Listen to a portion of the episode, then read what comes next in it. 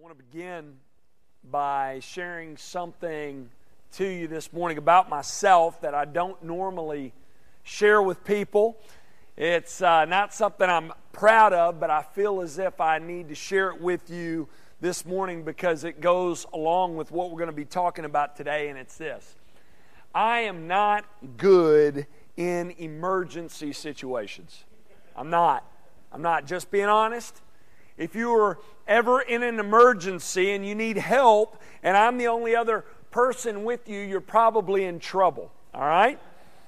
And because I'm this way, I, I love it when I am given a detailed set of instructions on what to do in a particular situation. I do have a good memory and I'm a good rule follower, so if I have a good set of instructions, if I have that beforehand, I'm better. But if not, I'm in trouble, and whoever's w- with me is in trouble as well. Well, if you have your Bibles, turn to Acts chapter 28.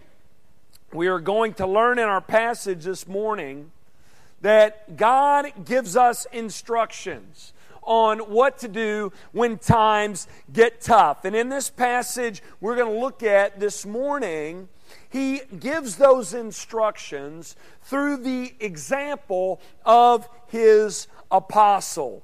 For those who have been here with us over the past few weeks, you know that Paul has been in an emergency situation and he is not yet out of the woods. Last week we left Paul and the other prisoners, along with the Roman soldiers and a centurion named Julius, Paul's companions, Luke and Aristarchus, and the sailors aboard this ship, sailing to Rome, shipwrecked on the island of Malta. They have had a wild trip so far. They had not intended to sail across the Mediterranean Sea in the winter months. And over the past few weeks, we have been talking about how dangerous it was to sail the open seas in this part of the world in this day at this time. Let's uh, take a look at the map real quick. They uh, meant to sail, notice they meant to sail up the coast from Fair Havens and dock at Phoenix on the island of Crete for the winter. But instead, strong winds, winds of hurricane force, carried them out to sea. And they were stuck in a storm for 14 days. They did not have control over the ship.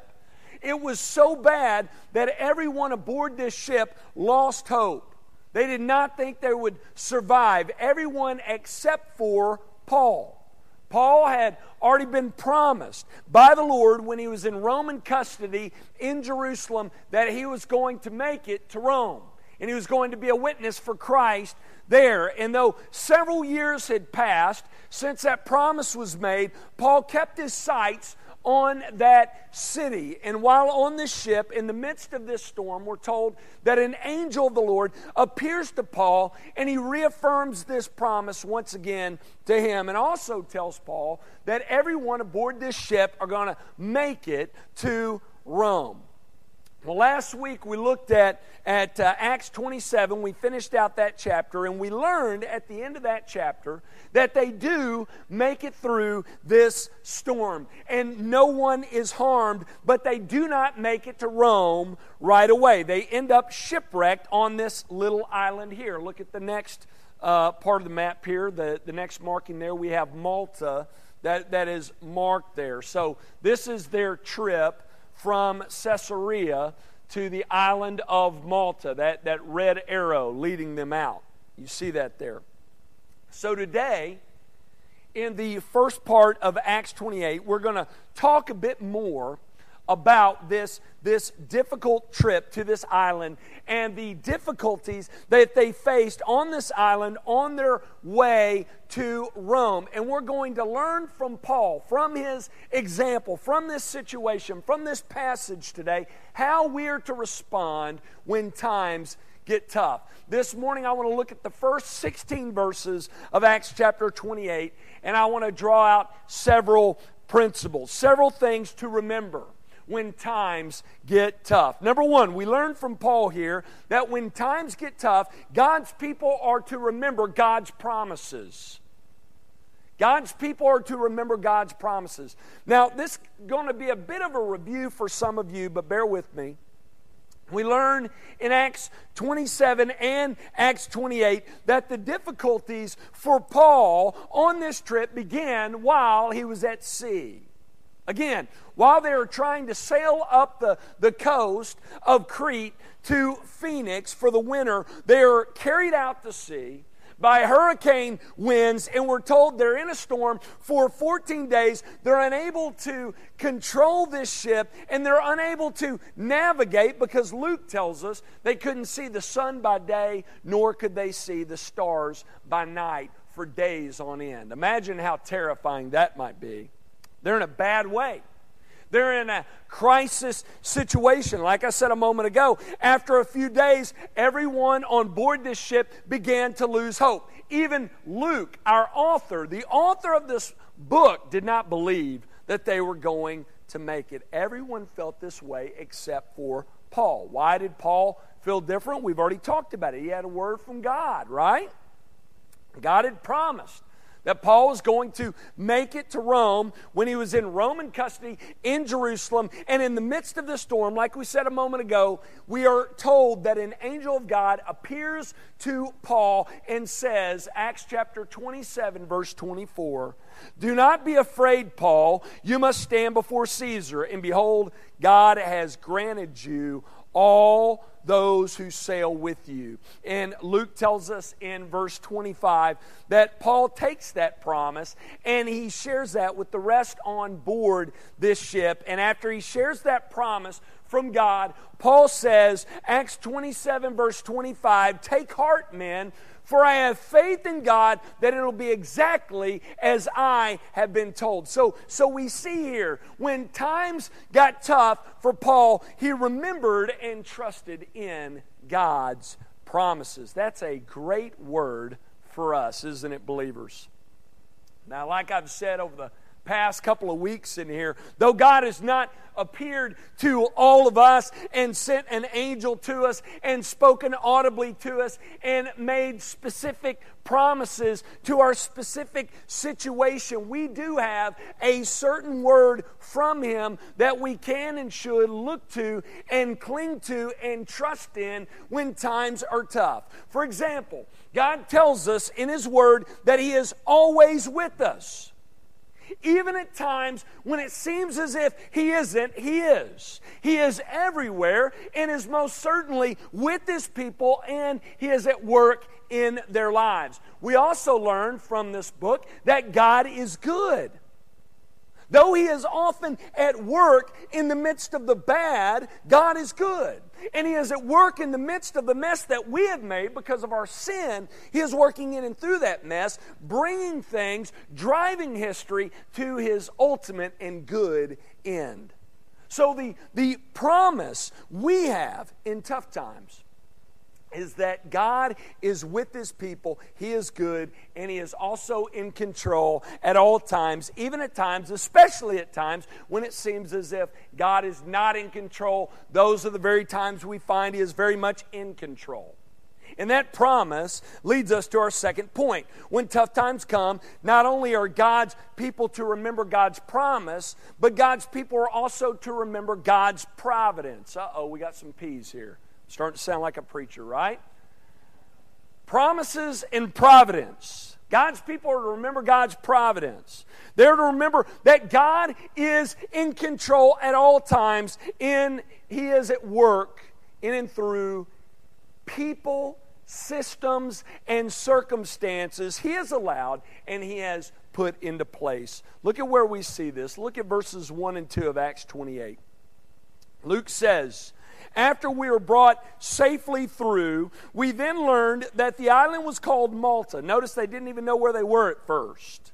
Verse 2, Luke says, The native people showed us unusual kindness, for they kindled a fire and welcomed us all because it had begun to rain and was cold. Remember, it's in the winter months. So notice here, we see God is at work through the landing on this island and through the kindness of this native people. Now, some will say, well, well, Graham, how do you know that was God? How does this prove he was involved? It could have just been coincidental that they landed on Malta and are shown kindness. Well, remember, an angel appears to Paul first, and Paul gives that message to them, right? And I also want to show you something, but before I do, I want to remind you once again, this ship is being carried out to sea by these hurricane winds, and the sailors on board are barely able to see what's in front of them. They don't have the sun to guide them by day, the stars by night. And now I want you to look at this map once again, and I want you to notice the teeny tiny island of Malta. It was about 18 miles wide. Very, very small. Of all the places that they could have landed, what are the chances of them hitting this island head on? Do you see how easy it would have been for them? They didn't have control of this ship until they got close to the coast. You see how easy it would have been for them to just miss that and continue out into open waters? You see God's hand of providence here? He's guiding them right to this island. He has plans for them there. He works in and through this storm, in and through these hurricane winds to lead this boat right to this teeny tiny island. We also see here that God is at work through the people on this island. Natives were not usually this kind. You know how I know that? Because Luke says the native people of Malta were unusually kind. Unusual is not usual, right? They showed us unusual kindness. Think about it.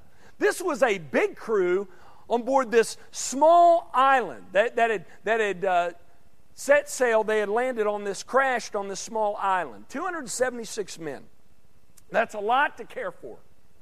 They could have left them to freeze to death. We're told it was raining and cold in the middle of winter. Now, I know they have some Roman soldiers with them, but most were prisoners and ministers, and they're so weak as well. They could have just let, left them to fend for themselves. They probably would have froze and starved to death. But they took them in, they kindled a fire, and welcomed everyone. This was out of the norm. Folks, God is at work here. He is actively at work in His world through people, through systems, through circumstances, both good and bad, and He is bringing things to His ultimate good end. Believers, that should comfort you and encourage you today. There are some evil people in positions of authority today.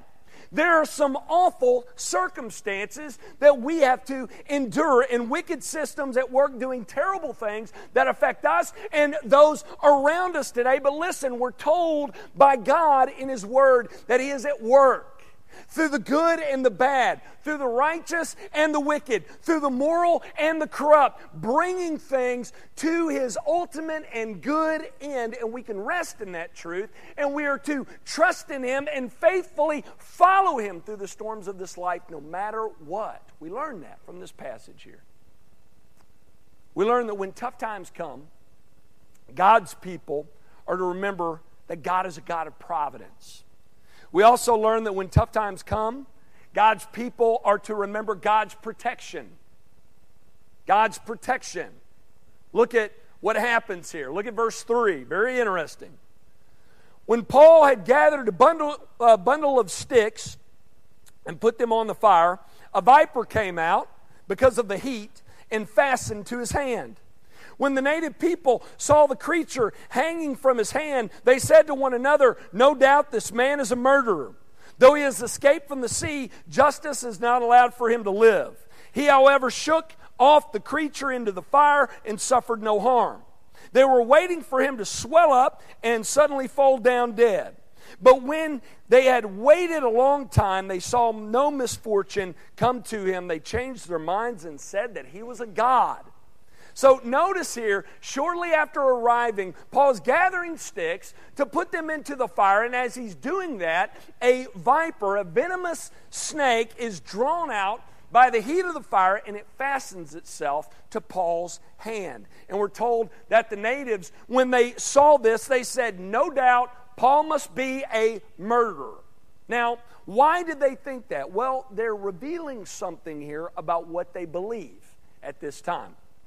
Here we see that their beliefs are not much different than the way that many primitive tribes in unreached areas of the world think and believe today. They were an animistic group of people who believed that when bad things happen to people, that indicates someone has upset something in the spiritual realm.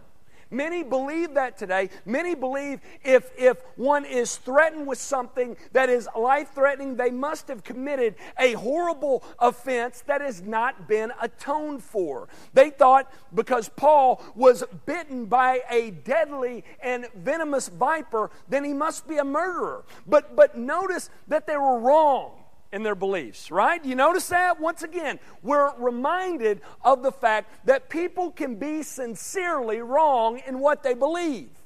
We have a world today that says it doesn't matter what you believe as long as you're sincere about it. No, you can be sincerely wrong in what you believe. We see that here. And I believe that God, He doesn't allow this to happen because Paul is a bad guy. We know that. But He allows this to happen to draw attention to Himself. I believe God is allowing this to happen to shatter their false system of belief, which is exactly what happens. Notice in verse 5, we're told Paul shook the, the snake off into the fire. He suffered no harm. And when they saw that he did not swell up and kill over, they changed their mind and said that Paul was a god, which reveals another thing about their system of belief that is consistent with many of the traditional animistic beliefs in our world today. Very fickle, right? Very subjective and very messed up. One minute they're calling Paul a murderer, the next minute they're calling him a god. Very different from the unchanging and eternal God that we serve who has given us an unalterable, unchanging, constant, clear, and true message. Believers, we are not to be fickle in what we believe because we belong to an unchanging and eternal God who has given us his unchanging, inerrant, infallible word to guide us. Now, back to the point at hand. I want you to notice here that God takes care of his apostle, doesn't he? Again, we know the reason why Paul doesn't die here is because God has plans for him in Rome. He's already told him that. God is not yet done with his apostle. His time is not yet up. And we are going to see that God has plans for his apostle here on this island. He has plans to use him in a mighty way here for his kingdom purposes on the island of Malta. And believers, the same is true for you today. Though our days are numbered, they are. Our dying day has not yet come. Believers, right? Hopefully, for none of y'all in here. Dying days come yet? Yeah. Therefore, we are to remain faithful to Him no matter what. No matter what happens, in the good and in the bad, we are to risk for God and His kingdom. Listen, risk is right for the cause of Christ. And though we are not to be careless, we are also not to buy into the lie that we're safe. We're not. Every one of you risked this morning. You got into a, a vehicle and you came to church, right? And we have learned through observing how other people's time on this earth have, has ended that, that we're not safe, whether we ride the freeways or stay at home. Risk is right when it's done for Christ. Our days are numbered. And Scripture is crystal clear that God is our fortress. He is our shield, our deliverer. And when our time on earth is through, it's through. But we're to be faithful until that day, knowing, get this, that our life is in God's hands, believers. That's the way Paul lived his life. And notice also, he takes advantage of the situation. That leads us to our next point. When times get tough for God's people, not only are God's people to remember God's promises, they're to remember God's providence, they're to remember God's protection, but they're also to remember God's plan. God's people are to remember God's plan. I know I've said this before, but it needs to be said again and again. Oftentimes, when God's people go through tough times, they get their focus off of serving God and serving others. They turn inward, they become self centered, solely focused on their own problems. Paul did not. And think about all that Paul had been through. He had been imprisoned and sidelined from mission ministry for over two years. When he was finally allowed to travel to Rome, he did so as a prisoner. He was stuck in a storm, shipwrecked. I'm sure he was starving, cold, wet, and tired. And now he had been bit by a venomous snake. Things were not going well for Paul, right? But we learn in the first part of Acts 28, he didn't sulk. He didn't sulk, he didn't quit. Though he was not where he longed to be in ministry, he was where God wanted him to be, and he remained faithful where God had him. Look at verse 7. Now, in the neighborhood of that place were lands belonging to the chief man of the island named Publius, who received us and entertained us hospitably for three days. Let's stop there for just a minute. Here we're introduced to a man named Publius. Publius was mentioned by name here because he is the one in charge, the chief man on the island. And notice once again how well Paul and the others are received. We're told that Publius received them all, all 276 of them. He entertained them hospitably for three days. And notice while they're staying with him, a door opens for Paul to minister to Publius's family. Look at verse 8.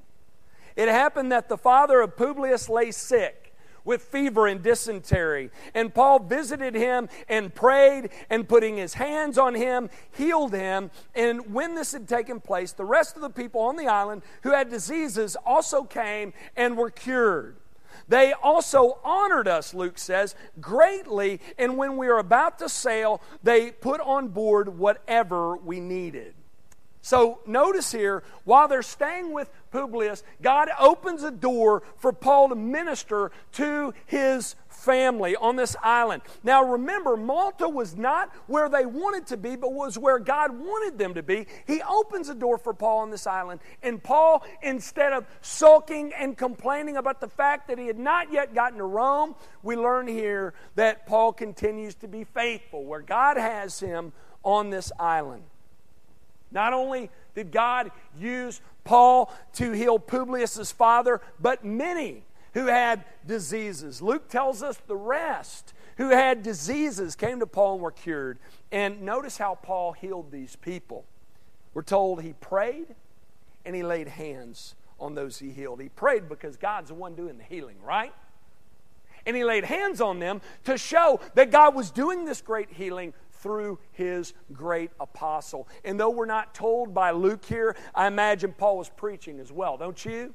Don't you think Paul was preaching here? I mean, he didn't go anywhere without doing that. He was there for, for three months. I'm sure he had plenty of time to share the gospel with Publius and his family and others. We have mentioned this a few times already in this book that God often performed miracles through Paul and his other apostles to shine light on his great gospel through his great messengers. And I believe that's what Paul spent his time doing in the three months he was in Malta. We learn from the history books that by the third and fourth century, there was still a thriving Christian community on this island. There are catacombs you can visit today with engravings on the wall that indicate that at one time there was a solid Christian community on this island. I have a picture up uh, taken from the catacombs in Malta. Check this out. There's, there's one picture there. The uh, place where Paul landed, we have a picture of that as well. This is where they landed. The next pick, this is called St. Paul's Bay, all right? And that's a pick of it off the island of Malta. And get this history also tells us that Publius came to Christ and became the first bishop in Malta. He is known today as Saint Publius, and after his conversion, Malta became the first Christian nation in the West and one of the first in the world. Was God doing a work there? You better believe it. Did God have plans for them to go to Malta? Might He have allowed for that storm to bring them to Malta? You think? You think? Just, just some thoughts there.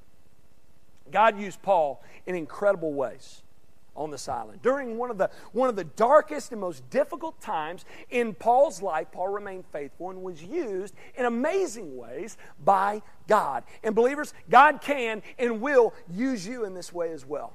We've said this already in this study, but, but we have seen this in, in Paul's life. We have seen this in and through the ministry of Peter and others in this book, and here we see it once again. There are great opportunities for ministry in times of great difficulty. We talked about in the trials of Paul's life, Paul saw ministry opportunities. What about you? What about you? When you go through trials, you see opportunities to minister? Boy, they're there. I've seen God use many of you through times of, of pain and suffering to minister to those around you, in your family, and, and, and non believers in your life as well. Don't waste those opportunities, folks. They're there. Paul didn't. He wasn't where he wanted to be, but was where God wanted him to be. And he was faithful to God where God had him, and God used him to reach the chief man on this island for Christ and many others. And look at the result on Malta. Here's the next point. When tough times come, God's people are to remember God's people. God's people are to remember God's people. Not only do we need to cling to God's promises and need to be reliant upon His hand of providence to, to guide us and His protection. Uh, not only do we need that, not only do we need to be reminded of His plan for us and remain faithful to that plan, but we also need to remember our need for God's people. As we have said time and time again, God's people need God's people to be where they need to be spiritually and to do what God has called for them to do in ministry and to persevere through the dark and difficult storms of life. We have seen that Paul needed God's people to give him wisdom and direction and courage and comfort and strength in the tough times, and we need it. Look at verse 11. After three months, we set sail in a ship that had wintered in the island. Remember, they had wrecked their ship, but we learned there was another ship here, a ship of Alexandria, with the twin gods as a figurehead. Again, Luke is just giving us a detailed description. He's with Paul here, an eyewitness, giving a detailed eyewitness description of this boat. And he tells us that on this boat that was docked there for the winter, the ship of Alexandria, there were twin gods on the ship as figureheads. And, and commentators believe these twin gods were Castor and Pollux, who were the twin sons of Zeus and Leda who, according to Greek mythology, protected mariners at sea, okay? Now, I don't believe there's anything more significant than that. Luke is just giving us the details here. Look at verse 12. Putting in at Syracuse, we stayed there for three days, and from there we made a circuit and arrived at Rhegium. And after one day, a south wind sprang up, and on the second day we came to Puteoli. There we found brothers and were invited to stay with them for seven days. And so we came to Rome, verse 15. And the brothers there, when they heard about us, came as far as the Forum of Appius and three taverns to meet us. On seeing them, Paul thanked God and took courage. So after staying three months in Malta, Paul and the others still had a long, difficult trip to Rome. They sailed about as many days to Rome from Malta as they were caught in the storm on the way to Malta. I imagine it was a tough final stretch. You ever been on a long car ride and it feels as if the last few hours are the longest? Yeah, I'm sure that's the way it was for Paul and, and others uh, with him as well. But notice what God does for Paul on this final difficult stretch. Look at our map once again. We're told after leaving Malta, they landed at Syracuse. They stayed there for three days. Then they went to Rhegium and then to Puteoli. And at Puteoli, Luke says they, they found Christian brothers there who invited them to stay with them for seven days. And then Luke says, when they were close to the city of Rome, the Christian brothers from Rome heard that they were close, and they came out to meet them and escorted them into the city. Some traveled as far as the Forum of Appius, that's about 43 miles outside the city of Rome, and others came to the Three Taverns, which is about 33 miles outside the city of Rome. And Luke says, on seeing them, Paul thanked God, and he took courage. Now, after a long, difficult journey, I'm sure Paul was wiped out. Don't you? That's an exhausting trip. And I'm sure he had a lot on his mind about what awaited him in, in Rome. He knew he was going to be a witness for Christ there, but probably didn't know much more than that. So there's a lot on Paul's mind, a lot on his plate, and I'm sure he was exhausted from the trip. So notice what God does for him. He sends believers to him. First, he has believers who take him in for several days, and then he sends believers to Paul to strengthen them and comfort them and encourage them. Paul knew that God had sent them to give him strength for his journey and probably to prepare him for what is to come in Rome. And so we're told that when Paul met them, he thanked God and he took courage. When times got tough for Paul, God sent him his people to comfort and strengthen and encourage Paul. And believers, again, if Paul needed God's people in his time of need. Get this you need God's people in your time of need. Scripture is clear that when times get tough for us, though God gives us grace to endure and His Spirit to empower us and strengthen us and His Word to guide and direct us, He also gives us His people to comfort us and minister to us and strengthen us. We have this false view in our world today that we're, we're Americans. We don't need anybody's help. You know? We make our own way. We pull ourselves up by our own bootstraps. That goes counter to Scripture. We don't need the church. We view the church as like a health club. It's there if I need it, but I can work out at home. That's all I really need myself. That goes against Scripture. In that day, Paul and them would have thought that was crazy. We should not live as an island. We need one another. Maybe you're here today and you're going through a difficult time spiritually and you don't know where to turn and what to do. Listen to me when I say this. This is the right place for you to be. Look around. Look at your brothers and sisters in Christ. Look to them for wisdom and direction and for courage and for comfort and for strength.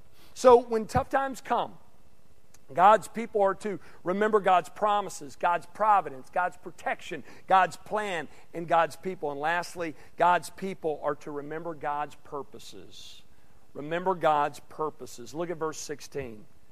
And when we came into Rome, Paul was allowed to stay by himself with the soldier who guarded him. So Paul finally gets to Rome. It's been years since the Lord appeared to him in Jerusalem, telling him that he was going to make it to Rome to be his witness there. And here we see Paul finally makes it, and we're going to learn next week Paul didn't squander this opportunity.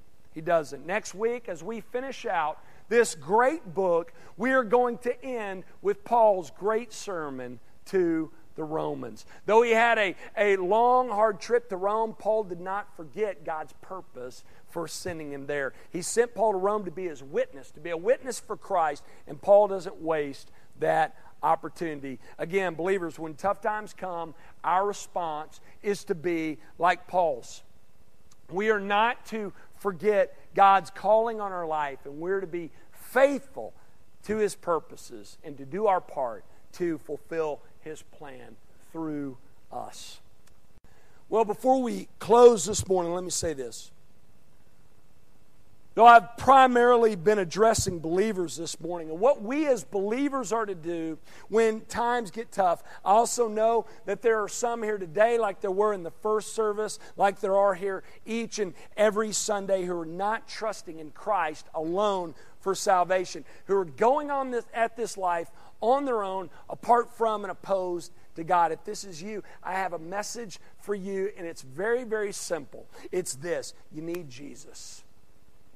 You need Jesus. Whether you're going through a tough time right now or not, whether you feel as if your world is falling apart or not, you need Jesus. Oftentimes, we just hear Jesus presented when people are going through difficulty. No, you need Him, no matter what. If you don't know Him, you're not trusting in Him. You need Him. You need Him. You know why? Because there is no hope ultimately without Him. Scripture is clear there is no life in you without Jesus. We're told we are dead spiritually and we deserve judgment. Those are the facts. I don't write the messages, I just deliver the mail. God wrote those words. There are so many who fail to realize this. Many in our, our world today reason in this way. They say, you know, I just don't see a need for Jesus in my life. Things are going good for me. I got a good job, great friends, loving family. Things are good for me. Let me let you in on something. I want you to get this. Scripture is clear that people who reason in this way, people who think that there is a life to be lived apart from Christ, are blind and headed toward destruction. Those are the facts. I didn't write the message, I just deliver it. Proverbs 14 12 says this There is a way that seems right to a man, but its end is the way of death. You may think you're okay because life has been good to you so far. You may not see a need for Christ in your life, but God clearly tells us in His Word that a life that is lived apart from Him is a life that is opposed to Him, no matter how benevolent you think you are. A life apart from Christ is a life opposed to Him. So, what are we to do? Well, we got to turn from our sin.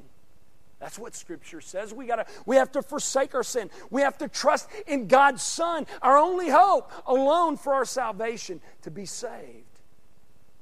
Jesus came from heaven to earth. He emptied himself. He took on flesh for this purpose to accomplish our salvation for us, to do what we could never do. He came, He took on flesh, He lived for us, He laid down His life for us, He was raised for us so that we, through faith alone, in Him alone, could be forgiven of sin and made right with God. Listen, if you've never made a decision for Christ, if you've never given your life up and over to Him, now's the time. Today's the day. I urge you, turn from your sin, place your faith alone in Christ alone, and be saved. Let's pray. Oh, Father, we thank you for your wonderful word. The truths that are within this book as we just read through a narrative